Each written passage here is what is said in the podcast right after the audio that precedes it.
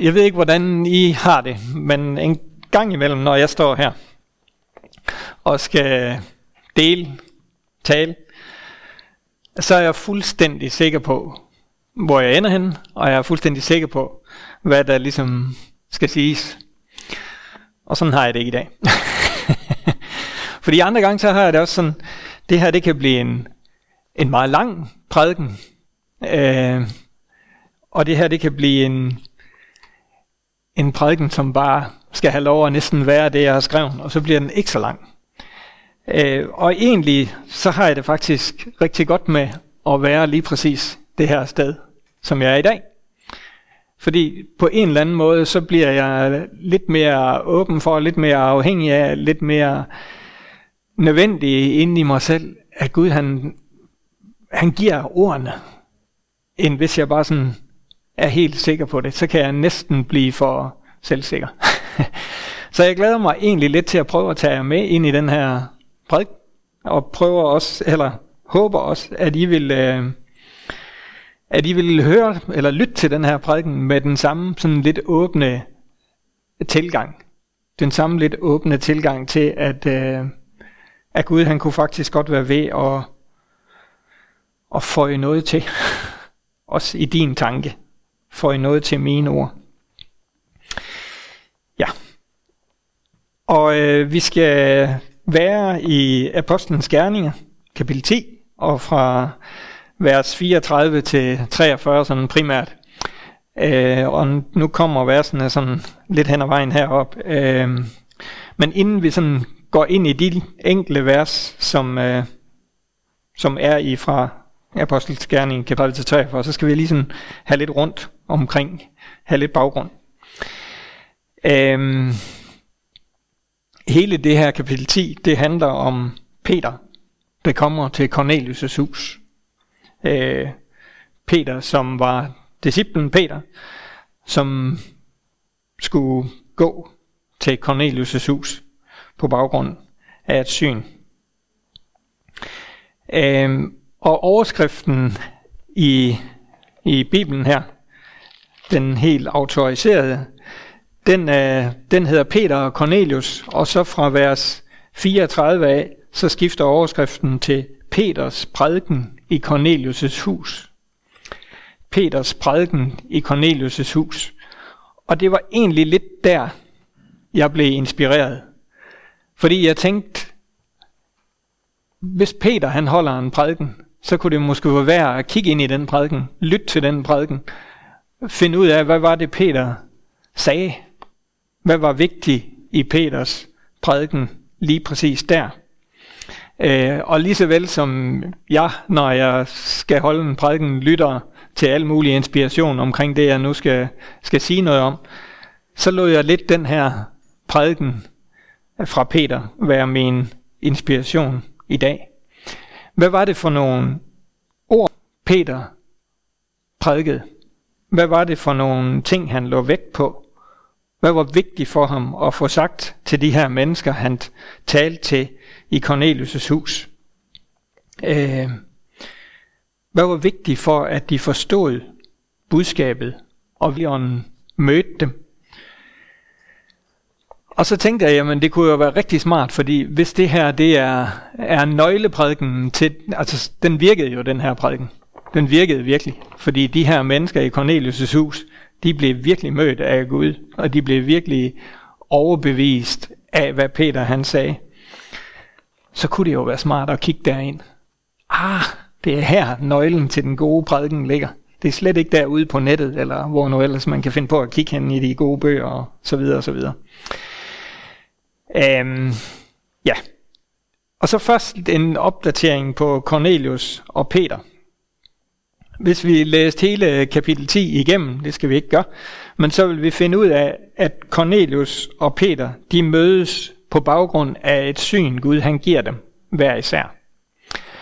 Og hvem er Peter og Cornelius, hvis vi skal have det på plads? Jamen, Peter er disciplen Peter, som har fulgtes med Jesus og har været omkring ham, og som nu står og skal give evangeliet videre. Og Cornelius, er der nogen af jer, der ved, hvem Cornelius er?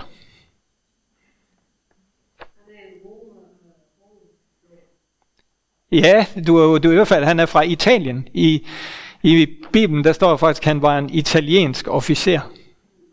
Italiensk officer.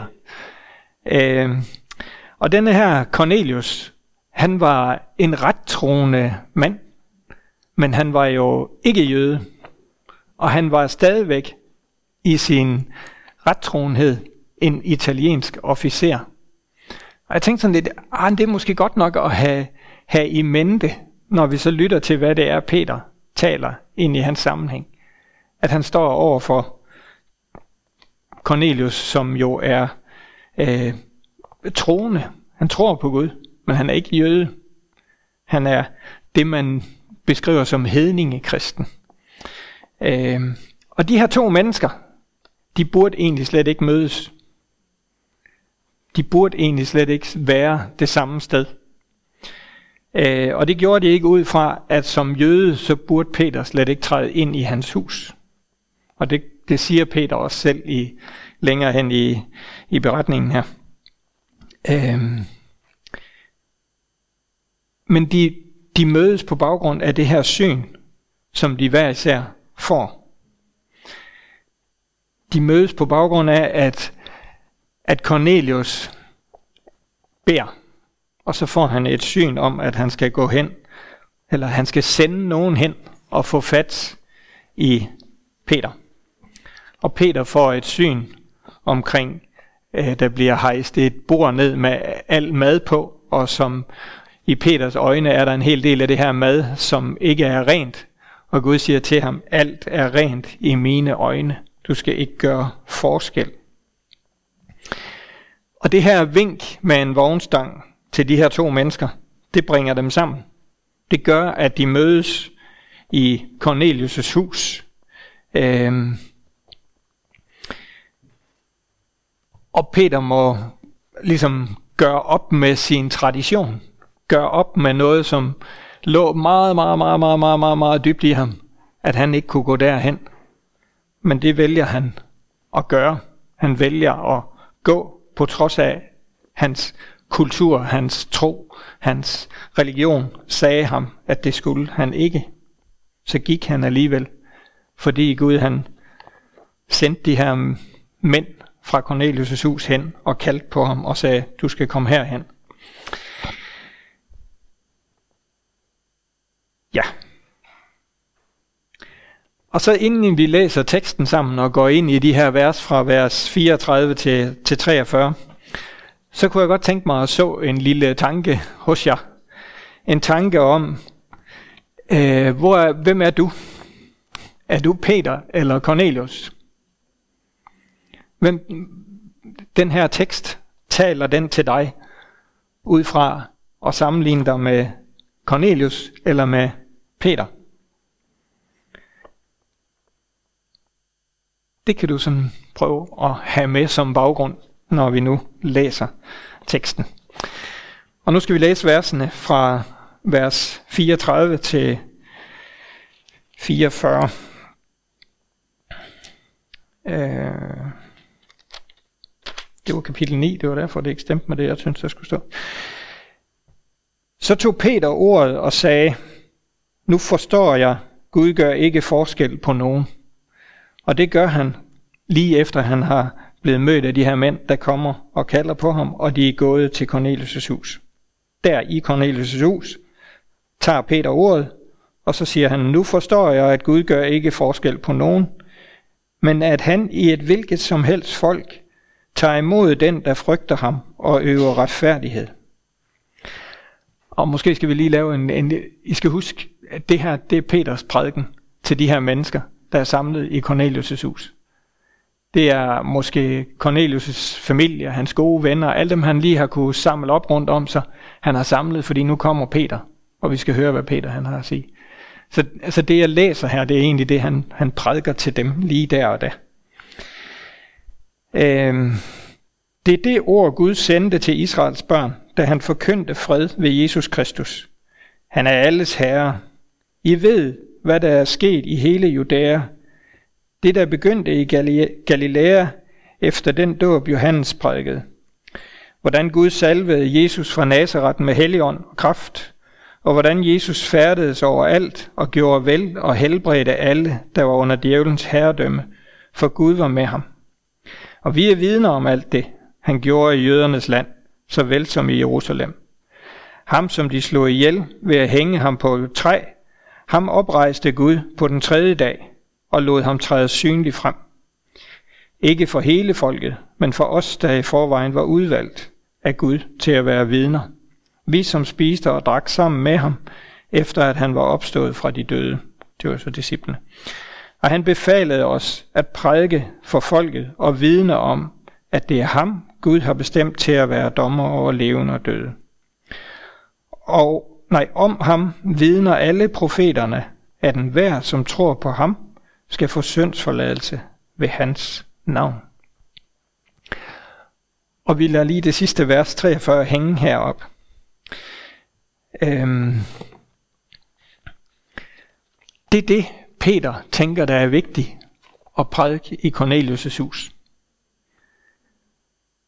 Og hvad indeholdt det her så? Hvad var det egentlig, Peter han prædikede? Hvad var det centrale i de her vers, vi lige har læst? Jamen det var jo, hvad Jesus han havde gjort. Næsten ikke andet. Han pegede tilbage på Jesus. Pegede tilbage på, hvad Jesus havde gjort, da han gik på jorden. På hans korsfæstelse. På hans død. På det, han havde vundet til dem. Øhm. Og Peter han starter sin prædiken i vers 34 med at sige, nu forstår jeg, Gud ikke gør forskel på nogen. Nu forstår jeg, at Gud ikke gør forskel på nogen. Hvor havde Peter lært det hen? Hvad var det, der havde lært? Hvor, hvor, hvorfor havde han lige pludselig forstået det? Jamen det havde han forstået i det syn, som han havde set lige inden Cornelius' mænd kom og spurgte ham om at komme til hans hus. Og jeg tænker, det er så fantastisk, at Peter der har gået sammen med Jesus, har været i hele alt det, der er sket. Og så er han alligevel i stand til der at sige, wow, nu forstår jeg lige pludselig, at Gud ikke gør forskel på nogen. Det var ikke ud af hele hans videnskatalog, eller ud af hele hans baggrund, han forstod det. Det var ud af Guds tale til ham i det syn der. Og det tog han med ind og var, øh, hvad skal vi sige, han var ærlig omkring det, og han siger også, når han kommer til huset, at jeg burde egentlig slet ikke gå ind her. Men i og med, at jeg har forstået nu, at Gud han ikke gør forskel på nogen, så kan jeg faktisk godt træde ind. Øh, og jeg tænker, øh, den her nye forståelse, den tager han med til dem, han taler til. Den, den giver han videre, både med sin handling ved det at komme, men også ved hans, øh, ved hans ord igennem alt, den, alt det, han siger i sin prædiken der. Og den her nye forståelse, den åbner lige pludselig op for en hel masse ting. Fordi hvis vi havde læst videre fra vers 44, så vil der nemlig stå i vers 44, mens Peter endnu talte, kom Helligånden over alle, der hørte ordet. Og nu kan man jo tænke, jamen de her mennesker, de bliver ramt af Helligånden, fordi nu hørte de ordet. Nej. Cornelius, han var jo den her retskaffende troende. han havde, han vidste kendt ordet, han vidste godt beretningerne, han kendte godt øh, Jesus.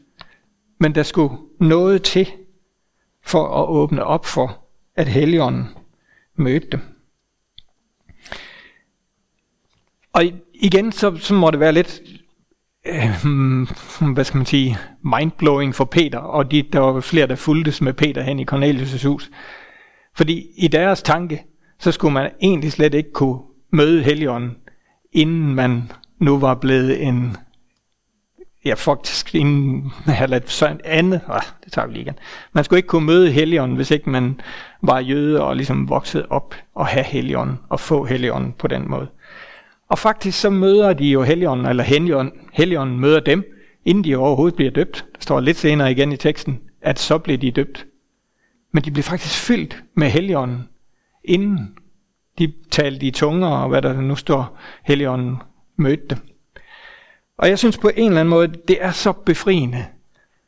Jamen, Guds ånd er tilgængelig. Guds ånd møder os, som Guds ånd vil. Og så kan vi sætte alle vores læresætninger op. Og jeg, det må have kollideret helt vildt ind i Peters og de andres hoved, at der ikke var styr på, at det er sådan her, det fungerer. Og samtidig må det have været verdens største frihed oven på det syn, Peter havde fået.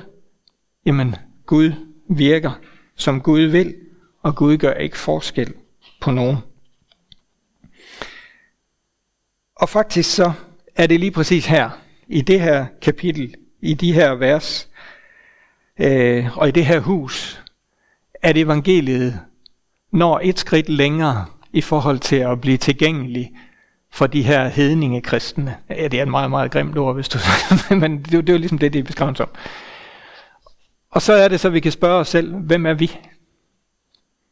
Er vi Peter, eller er vi Cornelius? Og er det den måde, Gud møder de her mennesker på?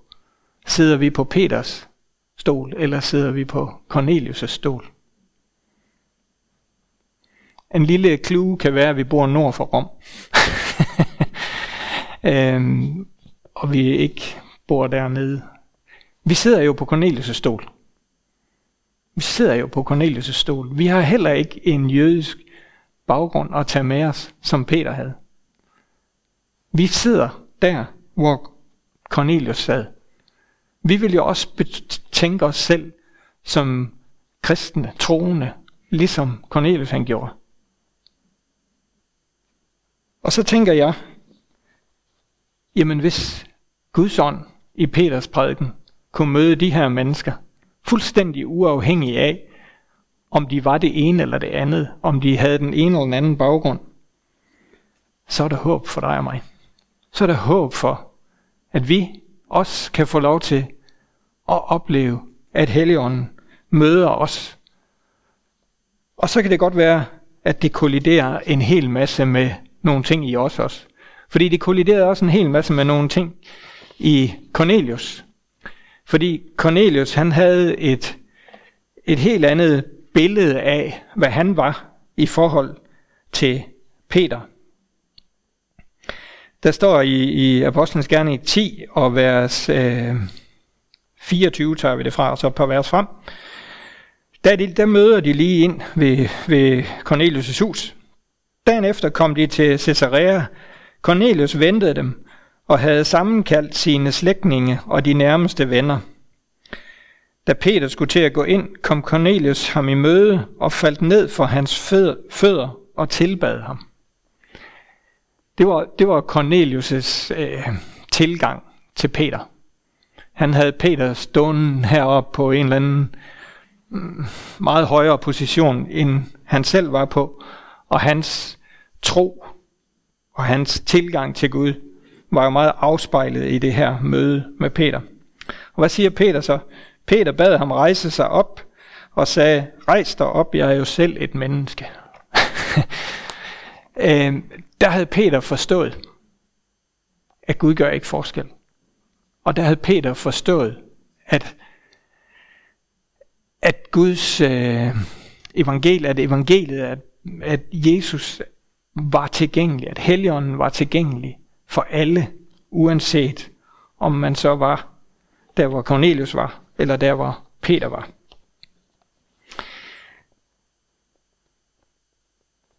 Og hvad kan vi så tage ud af Peters prædiken her, udover at han gik på det syn, han havde fået, udover at han øh, pludselig forstod noget, som han så prædikede. Noget, som han så delte med Cornelius' hus. Øh, jamen, vi kan få en masse åndelig visdom ud af det.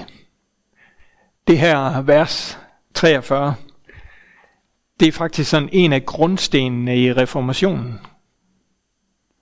En af grundstenene i Luthers tanke om, at vi er frelst ved tro alene, ikke ved alt muligt gerning, uanset om det er den ene eller den anden slags gerning, jødisk gerning, eller hvad det kunne være. Så det her vers er jo en hver, som tror på ham, skal få syndsforladelse ved hans navn. Det er jo et fantastisk enkelt budskab, og på en eller anden måde, så er det jo derfor, at vi kan sidde her på Cornelius' stol og tage imod. Ja, vi skal prøve at tage et par andre ting ud af, af de her vers. Hvis vi kigger på vers øh, 17-19 i kapitel 10. Vi springer lige lidt tilbage og lærer lidt af Peters tilgang til, til tingene her. Der står, mens Peter endnu var i vildrede med, hvad det syn han havde haft, altså synet med maden, der blev sænket ned, hvad det skulle betyde, havde de mænd, der var sendt af Cornelius, spurgt sig frem til Simons hus. Øh, de stod nu ved porten og råbte for at få at vide, om Simon med tilnavn Peter boede der. Mens Peter grundede over sit syn, sagde ånden til ham, her er tre mænd, som spørger efter dig. Øh, rejs dig og gå nedenunder og følg uden betænkeligheder med dem, for det er mig, der har sendt dem. Ja, og så gik han ned til den. Det der egentlig var, var det, jeg tænkte var, var noget læring i, det var det her med Peter gik, mens han var i vildrede og grundede over det, Gud havde vist ham. Hvis Gud han minder mig om et eller andet, eller hvis jeg læser et eller andet i Bibelen, eller hvis jeg får en tanke, eller et eller andet, så vil jeg gerne vente med at gå på den, indtil jeg har styr på den. Indtil jeg er klar over, hvad er det egentlig lige essensen af det her. Lidt som starten af min prædikenagtig. Men Peter han gik, mens han stadigvæk var i vildrede. Peter han gik, mens han stadigvæk grundede over, hvad var det egentlig Gud havde, havde vist ham. Og jeg tænker jo, det er, det viser jo en kæmpestor tillid fra Peters side til, at jamen, selvom jeg ikke kan gennemskue det her, så går jeg på det så går jeg efter det. Så går jeg med den, det kald eller den tanke, som Gud har lagt ned i mig. Øh, og helt ærligt, så vil jeg rigtig gerne blive bedre til at kunne det. Fordi nogle gange, så tror jeg faktisk, at jeg tænker Guds tanker ihjel. at jeg vil have så meget styr på det, og det kan jeg ikke få, ergo må jeg hellere holde mig tilbage. Så jeg synes, det var enormt udfordrende, at Peter turde gå, mens han stadigvæk var i vildrede. Jeg har ikke været inde og studere det græske og alt det der med, hvor, hvad er det for et ord, der er oversat til vildrede. Men, men i min tanke, så det at være i vildrede, så er man i hvert fald forvirret. Jeg er helt i vildrede over, hvordan jeg skal finde hjem. altså, det, det er ikke bare et udtryk for, at han sådan lige mangler det sidste komma i, at det teologisk set passer for ham, det her. Han var virkelig i vildred. Han var virkelig forvirret over, jamen Gud, hvordan kan du lige pludselig vise mig det her syn, og jeg forstår kun en lille del af det. Men jeg går alligevel. Det er jo fantastisk. Og i vers 22, så spørger han ind til, hvad de her mænd, de ville ham. Og jeg tænker egentlig, den der grundighed, det er udtryk for. Han går ikke med hvad som helst. Han går ikke med hvem som helst, der bare kommer og siger, hey Peter, kom her og fortæl os om dit liv.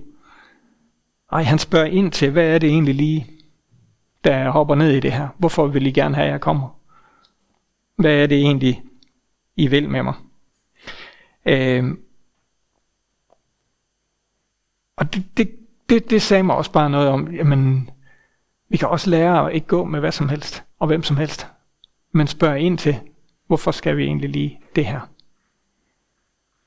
Kombinationen af det, og så han gik, mens han var i vildrede, det er jo på en eller anden måde lidt fantastisk. Og i vers 29, der står, at Peter han kommer uden indvendinger. Og vi bliver jo lidt i boldgaden. Fordi hold da hvor kan jeg have mange indvendinger imod, at det der og hent jo nok ikke kan lade sig gøre alligevel. jeg ved ikke, hvordan I har det, men sådan er jeg skruet sammen. Øh, der, er godt nok mange af mine menneskelige øh, svenske indvendinger, som skal overvindes, inden jeg så øh, tænker. Og Peter han gik uden alle de her indvendinger over for Gud. Altså det, det var jo ikke indvendinger over for alle mulige andre mennesker, det var indvendinger over for Gud. Overbevist af det, Gud havde vist ham.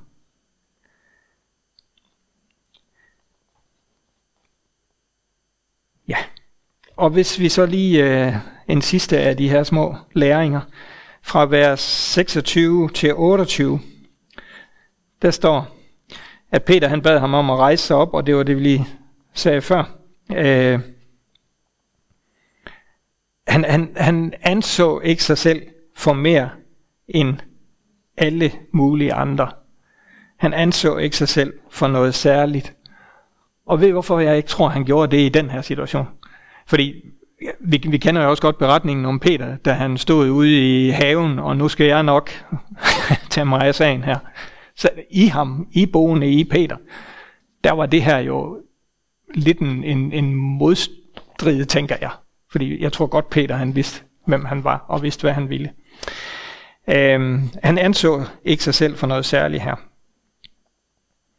Og så begynder han i vers 34, sin prædiken, som jeg læste. Og hvad prædiker han om? Han prædiker om Jesus. Men hvor havde Peter været henne? Lige før, at de her mænd fra Cornelius' hus, de mødte ham. Jamen, de mødte ham i Jobbe. Jeg har aldrig været i Jobbe, men der mødte de ham. Det var der, han boede. Er der nogen, der kan huske, at der skete et eller andet specielt omkring Peter i Jobbe? Det gjorde der nemlig. Der var en kvinde, som han fik lov at bede for, og som rejste sig fra at have været død. Og faktisk inden han kom til Jobbe, der havde han lige været omkring et andet sted, hvor der var en lam mand, som han fik lov til at se. Rejse sig og gå. Og det er til ham, han siger, stå op og red din seng. Og jeg tænker, det er jo fantastisk. Først du skal gøre, når du nu kan rejse dig fra din seng, det er lige at redde. Nå. Øhm, hvad vil jeg have prædiket om i Cornelius' hus, hvis jeg lige havde været der? Hvad vil jeg have fremhævet? Jeg tror godt, jeg kunne have fundet på og lige sådan give en lille bemærkning om, jeg kommer lige fra, øh, og der var lige... Øh, det gjorde Peter overhovedet ikke. Fuldstændig et andet fokus. Han nævner slet ikke det her. Han nævner det ikke engang for, at de skal komme til tro ved, at han fortæller om de her mirakler. Fordi det er noget helt andet, der skal bringe dem til tro. Det er noget helt andet, der skal gøre, at Helligånden kan få lov til at virke i dem. Øhm. Og jeg bliver enormt ydmyg, når jeg, når jeg ligesom tager det her ind over mig, og sådan tager ind over mig, og så siger, hvad er det, jeg fortæller mennesker? når jeg fortæller dem om Gud, eller om kirken, om tro så fortæller jeg dem jo tit, at Gud han kan helbrede, eller han kan et eller andet. Øh, hvis jeg selv har været i en situation, ej, der sker det her i og omkring kirken, eller hvad nu det kan være. Peter han har fuldstændig klokkeklar fokus på, I skal få lov at blive frelst ved tro. I skal få lov at få syndsforladet. I skal få lov at tage imod Guds ånd. Og faktisk så taler han ikke engang Helligånden til den. I, i prædiken her, det er jo ikke sådan, han, han siger øh, noget som helst om, at nu, nu skal I opleve, Helligånden falder over jer. Der står bare i vers 44, mens Peter endnu talte, kom Helligånden over alle, der hørte det. Det er jo dejligt jordnært på en eller anden måde, at mens Peter står der og taler, det budskab, som han er fuldstændig klar i, hvad det handler om, jamen så skal han få lov til at se Helligånden. Ellers så får han lov til at se Helligånden komme over de, der hørte. Og der står videre i vers 45, og de troende af jødisk herkomst, det var dem Peter havde med sig til Cornelius hus, som var kommet derhen sammen med Peter, undrede sig over, at Helligåndens gave også blev udgydt over hedninger. For de hørte dem tale i tunger og lovprise Gud. Og hvad, hvad kunne sådan en undring have, have ført til? Øh, jeg tænker jo godt, at, at de her, der er fuldtes med Peter, de her kunne komme i nogle seriøse teologiske diskussioner om, hey, hvad, hvad, hvad er der gang i her? Men på en eller anden måde, så fik det ligesom bare lov at ske. På en eller anden måde, så fik Helligånden bare lov at gøre det, Helligånden ville, skulle. Og nu står der, at de talte i tunger, og de blev fyldt øh, med Helligånden. Det var meget tydeligt. Det var ikke sådan noget snige snige. Det var helt tydeligt. Tænker som Peter, der har stået der og talt. Måske var det derfor, hans prædiken kun blev 10 vers. øh, fordi lige pludselig så, så var Helligånden der, og så var det det, der ligesom tog over. Ja. Jeg længes, og nu er jeg lige ved at lægge an til landing, som en anden en ville have sagt. Jeg længes som Peter, øh, efter at komme til den der forståelse, som vi startede ud med. Kom til en forståelse, som er mere end en hjerneforståelse. som er mere end, at nu har jeg forstået teologien, eller tankerne bagved, eller hvad det kan være. Jeg længes efter at komme til den forståelse, som Peter han fik af sit syn. Og forstå, hvor det er, at øh, mine læresætninger, eller mine mønstre, eller mine traditioner, står i vejen for, at evangeliet kan få lov til at blive delt, at Helligånden kan få lov til at virke. Fordi, tænk hvis Peter nu havde holdt så meget på, jamen det er kun dem, der er døbt, og det er kun dem, der er en jødisk herkomst, der kan få Helligånden. Vi må stoppe det her. så har han jo holdt på sine former, sine traditioner, sin, det her er ikke rigtigt. Eller hvis ikke han havde gået med synet, han fik, og ligesom ladt det få lov til og, og, og bære ham, øh, selvom han var i vildred, selvom der var en hel masse af det, han ikke forstod. Jeg længes efter den forståelse. Og så udfordres jeg af ikke at komme med alle indvendingerne, men gå med det, som er givet mig. Jeg udfordres virkelig af at lade alle mine egne indvendinger ligge og gå med det, som er givet mig.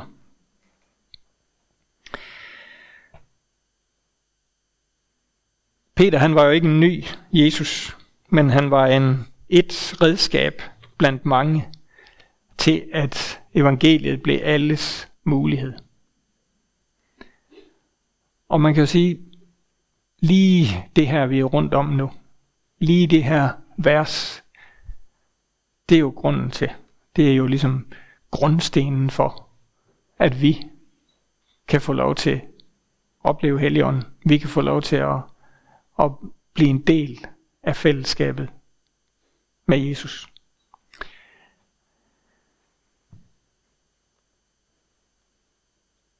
Jeg håber, at vi alle sammen nu kan bruge den sang, der kommer på YouTube lige om et øjeblik, til at lade Guds ånd røre ved os, tale til os, blødgøre os, få os i vildrede, få os, lov, få os, få os derhen, hvor vi bliver lær i hans hånd. For det var jo egentlig det, Peter han var her. Han blev formet rigtig meget lige de her ting, der skete her.